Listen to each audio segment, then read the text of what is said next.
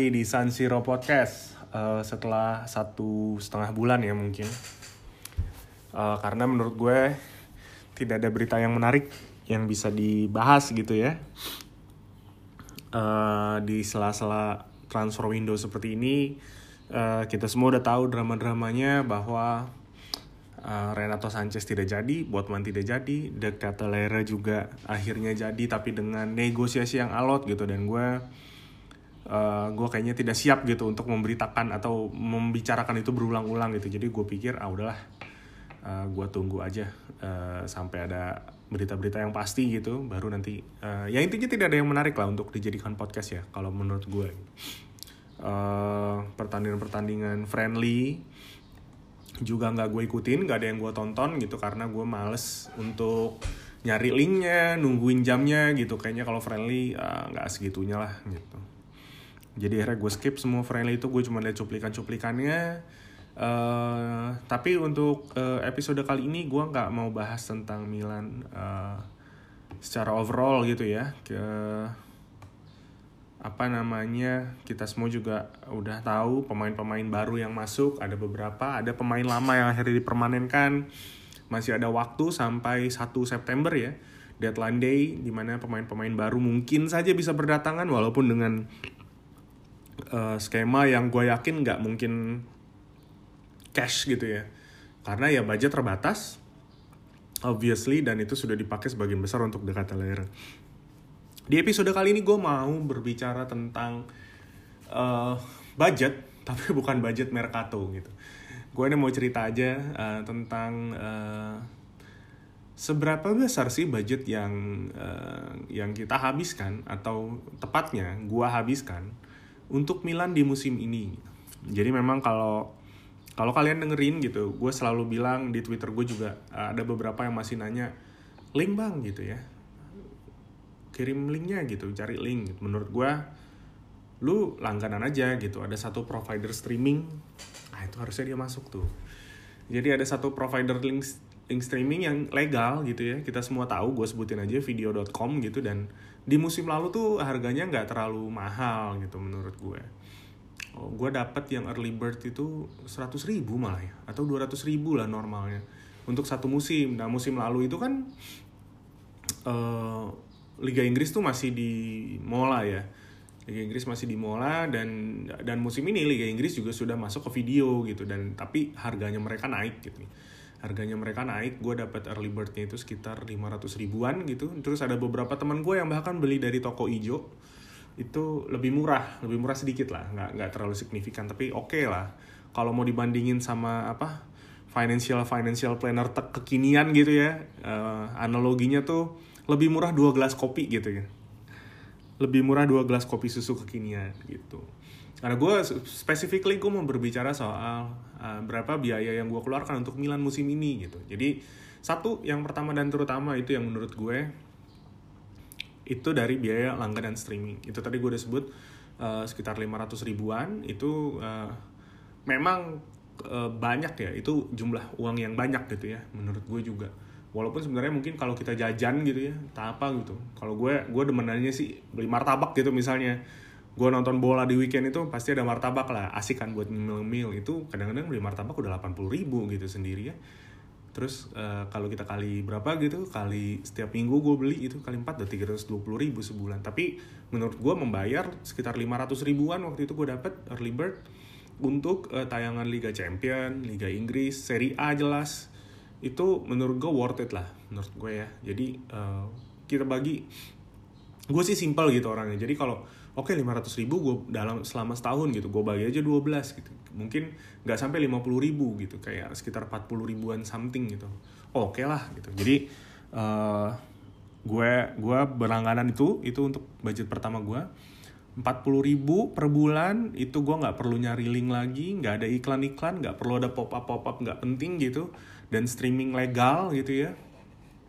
Oh dan servernya lebih bagus dibandingkan yang Liga Inggris musim lalu so far ya minim uh, gue nonton Liga Inggris kemarin tuh servernya lebih kuat lah mereka lebih lebih siap kayaknya menahan gempuran penonton ini gitu. Dan uh, mudah-mudahan ya dan, dan harusnya ada ya harusnya ada ada sebagian uang gue gitu ya walaupun mungkin kecil yang berkontribusi untuk tim yang gue suka gitu tim yang gue gue cintai gitu AC Milan. Gue mikirnya ke sana gitu. Jadi gimana gue bisa mendukung tim gue uh, secara legal gitu dari hal-hal terkecil. Yaitu salah satunya gue streaming online dan uh, minggu lalu uh, Liga Inggris sudah dimulai dan gue nonton beberapa pertandingan nonstop lancar uh, I'm happy gitu I'm a happy customer. Dan uh, gue siap sih untuk menyambut Serie A gitu karena uh, opsinya udah mudah banget sekarang. Itu uh, eh tapi ini tidak berbayar ya. Jadi uh, video itu kan lo bisa tonton di handphone di tab di TV gitu ya. Kalau lo punya smart TV kalau lo nggak punya smart TV di Android box juga ada. Udah banyak banget opsinya deh. Kayak istilahnya you cannot miss a game gitu ya. Kalau udah berlangganan nyaman gitu. Jadi menurut gue kalau memang misalnya lo punya budget kalau mungkin nggak nggak harus uh, apa kalau nggak berat gitu ya ngambil setahun mereka juga kayaknya ada opsi bulanannya deh. Dan kalau lu nggak ngambil yang Liga Inggris itu lebih murah gitu. Tapi sayang lah menurut gue gue sebagai pencinta bola sih gue nonton semua pertandingan ya kalau udah weekend gitu ya. Liga Indonesia pun gue tonton gitu sebenarnya.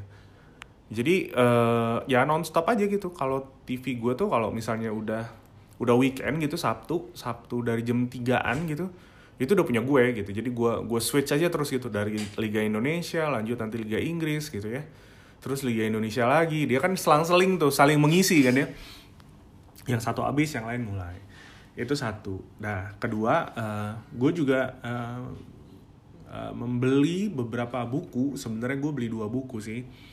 Uh, yang pertama itu buku Zlatan Ibrahimovic. Gue post beberapa kali di akun gue itu gue beli dari sebuah situs uh, bookdepository.com itu itu tempat gue uh, apa namanya tempat gue membeli buku. Tempat gue membeli buku uh, terutama terbitan luar yang nggak masuk di Indonesia gitu. Ya somehow ada ada di Books and Beyonds gitu ya. Uh, gue lihat ada beberapa tapi secara harga uh, di, karena dia ongkirnya juga nggak terlalu mahal. Kalau lo beli beberapa sekaligus itu akan lebih murah gitu. Kalau lo beli di book depository cuman emang lo harus agak lama aja nunggunya. Nah gue beli buku Zlatan Ibrahimovic itu tuh. Gue beli yang terbaru ya. Uh, eh, gue sebelumnya AM Zlatan Ibrahimovic itu gue punya uh, bahkan gue punya versi digitalnya terus gue beli versi bukunya itu masih tersimpan rapi dalam plastik. Nah ini uh, apa namanya ini buku edisi terbarunya. Gue nggak tahu I don't know what what I expect ya from this book gitu. Karena uh, spill-spillnya juga uh, sedikit. Kalau dulu ya ketika Alex Ferguson ngeluarin buku buku yang pertama yang itu yang bagus banget itu spillnya banyak tuh di internet tuh topik-topik apa aja yang dibahas di situ gitu. Nah yang ini gue agak kurang lihat sih, gue nggak nggak nggak terlalu ngelihat banyak spillnya. Nah buku itu gue beli sekitar berapa? 200 ribuan gitu ya 200 ribuan itu udah sama ongkir kayaknya 190 ribu tapi gue mesti nunggu tiga bulan untuk sampai gitu jadi tapi menurut gue it's Zlatan Ibrahimovic it's uh, apa ya he is a legend gitu ya jadi uh, dan gue suka gue suka buku biografi pesepak bola gitu. Gue punya beberapa. Biografi sepak bola gue pernah gue punya beberapa. Baik itu versi cetaknya atau versi digitalnya. Terus uh, ada beberapa buku sepak bola lain yang yang kalian sering denger lah pasti. Dari para orang-orang tersebut ya. Jadi kalau Soccernomics itu gue punya, uh, Inverting the Pyramid gue punya tapi gue belum baca karena ketebelan dan agak membosankan menurut gue ceritanya. Terus habis itu uh, gue punya apa lagi ya? The Mixer gue punya, uh, terus ya macem-macem lah gitu dan dan itu tadi punya Zlatan Ibrahimovic itu buku pertamanya tuh sangat menarik gitu ya. Lu di buku-buku biografi pesepak bola itu lu ngelihat hal-hal yang kita nggak lihat di TV gitu. Kita kan tahu mereka secara di, di TV aja ya. Tapi ketika lu beli buku biografi, lu bisa ngelihat oh ternyata di kehidupannya seperti ini. Contohnya ya ketika di biografinya uh, apa namanya uh, Steven Gerrard itu ya, dia ada satu bab khusus The Sleep namanya. Itu menceritakan tentang dia kepleset. Itu terkenal banget kan bagaimana dia di pressnya setelah kepleset itu dan lain-lain. Tapi di buku itu juga sudah disebutkan nama yang menarik gitu, Trent Alexander Arnold. Dia bilang dia melihat ke tim muda Liverpool dan dia sebut ada beberapa nama. Dan yang dia ingat itu uh, ada satu nama yang menurut dia akan jadi pemimpin Liverpool di masa depan, a young midfielder Trent Alexander Arnold. Tapi waktu itu disebutnya midfielder sih belum jadi bek kanan. Nah, hal-hal gitu kan menarik. Makanya menurut gue uh, apa makanya menurut gue ya udah uh, ini ada buku, buku selatan gue beli aja gitu. Jadi itu sekitar 190 ribuan lah nah terus yang item ketiga yang gue beli juga itu adalah buku yang uh, yang dibuat oleh uh, Casa Milan Podcast. Jadi gue beli gue beli buku itu uh, dan bukunya sudah datang kemarin di rumah gue. Belum gue buka uh, jadi gue belinya dari uh, fandom football. Gue beli dari mereka pre-order uh, terus uh, menurut gue kenapa buku ini layak dikoleksi gitu? Karena memang uh, pertama kita semua tahu ya kalau kalian yang fans Milan dan mendengarkan podcast ini pasti kalian juga gue bisa asumsikan ya 90% atau bahkan mungkin 95% dari kalian itu mendengarkan Casa Milan podcast gitu. Sudut pandang yang menarik gitu ya. Nggak uh, cuman bicara soal taktik gitu tapi banyak hal. Dan menurut gue yang lebih spesial dari buku ini adalah karena gue belum baca ini bukunya belum gue buka. Tapi uh, eh, gue memutuskan untuk beli karena buku ini uh, Kasamilan Podcast itu beberapa kali uh, mengasih screenshot kan ya bab-babnya gitu. Nah buku ini adalah sebuah uh, menurut gue buku ini akan menjadi memorabilia perjalanan Milan uh, bangkit uh, dari Banter era gitu menurut gue. Karena itu dari mulai apa namanya uh, seingat gue dia ada nulis juga tentang pertandingan di Rio Ave gitu yang yang penalti tidak berkesudahan itu. Dan sampai akhirnya Scudetto gitu. Uh, dan uh, menurut gue ya udah jadi buku ini menjadi seperti penanda uh, memulainya satu siklus baru gitu. Dan menurut gue ini layak dikoleksi lah gitu. Layak dibeli layak dibaca. Jadi one day gue nggak tahu ya mungkin lima tahun 10 tahun lagi ketika ketika gue baca lagi buku itu gitu ketika gue baca lagi uh, eh, gue bisa merecall memori gue oh gimana sih ceritanya Milan itu bangkit dari keterpurukan selama uh, hampir atau bahkan lebih dari satu dekade gitu. Ternyata titik titik mulainya tuh dari sini gitu. Dia kita juga melihat tim tim Milan ini kan secara keseluruhan bergerak ke arah yang lebih baik ya. Diisi oleh pemain-pemain yang pemain-pemain muda pemain-pemain yang berpotensi ceilingnya tuh masih jauh banget gitu ya. Batas atas dari skill mereka kemampuan mereka tuh masih jauh banget menurut gue uh, dan gue berharap uh, sebuah siklus banter itu sudah dipatahkan dengan Scudetto musim lalu. Jadi memang menurut gue buku ini gue beli untuk penanda nanti. Udah gue ulang itu ya. Ya intinya itulah buku itu menurut gue layak dikoleksi jadi kita gue bisa tahu gitu ya perjalanannya hingga sampai menjadi tim yang sekarang gitu. Dan uh, back to the team that we love the most gitu. The the mighty AC Milan gitu ya menurut gue. Itu item ketiga. Itu gue lupa sih harganya berapa ya. Kayak sekitar 70 ribuan gitu. Tapi gue dapat pre-order itu 65 ribuan kayaknya. Gitu. Dan dan yang terakhir ini sebenarnya adalah yang paling besar budget yang paling besar dan dan gue nggak pernah melakukan ini sebelumnya gitu. Uh, ya itu adalah akhirnya gue membeli jersey resmi melalui sebuah akun titip lawas namanya. Jadi uh, itu mela, apa namanya uh, kontemplasinya cukup lama ya. Jadi artinya dari gue memutuskan untuk beli sampai dari gue mikirin gue tertarik gue tertarik sampai akhirnya gue memutuskan untuk beli itu lama sekali. Kayaknya ada sekitar sebulanan kayaknya gue pikirin jadi gue beli jersey musim ini yang ada patch Scudetto-nya. Lagi-lagi kenapa?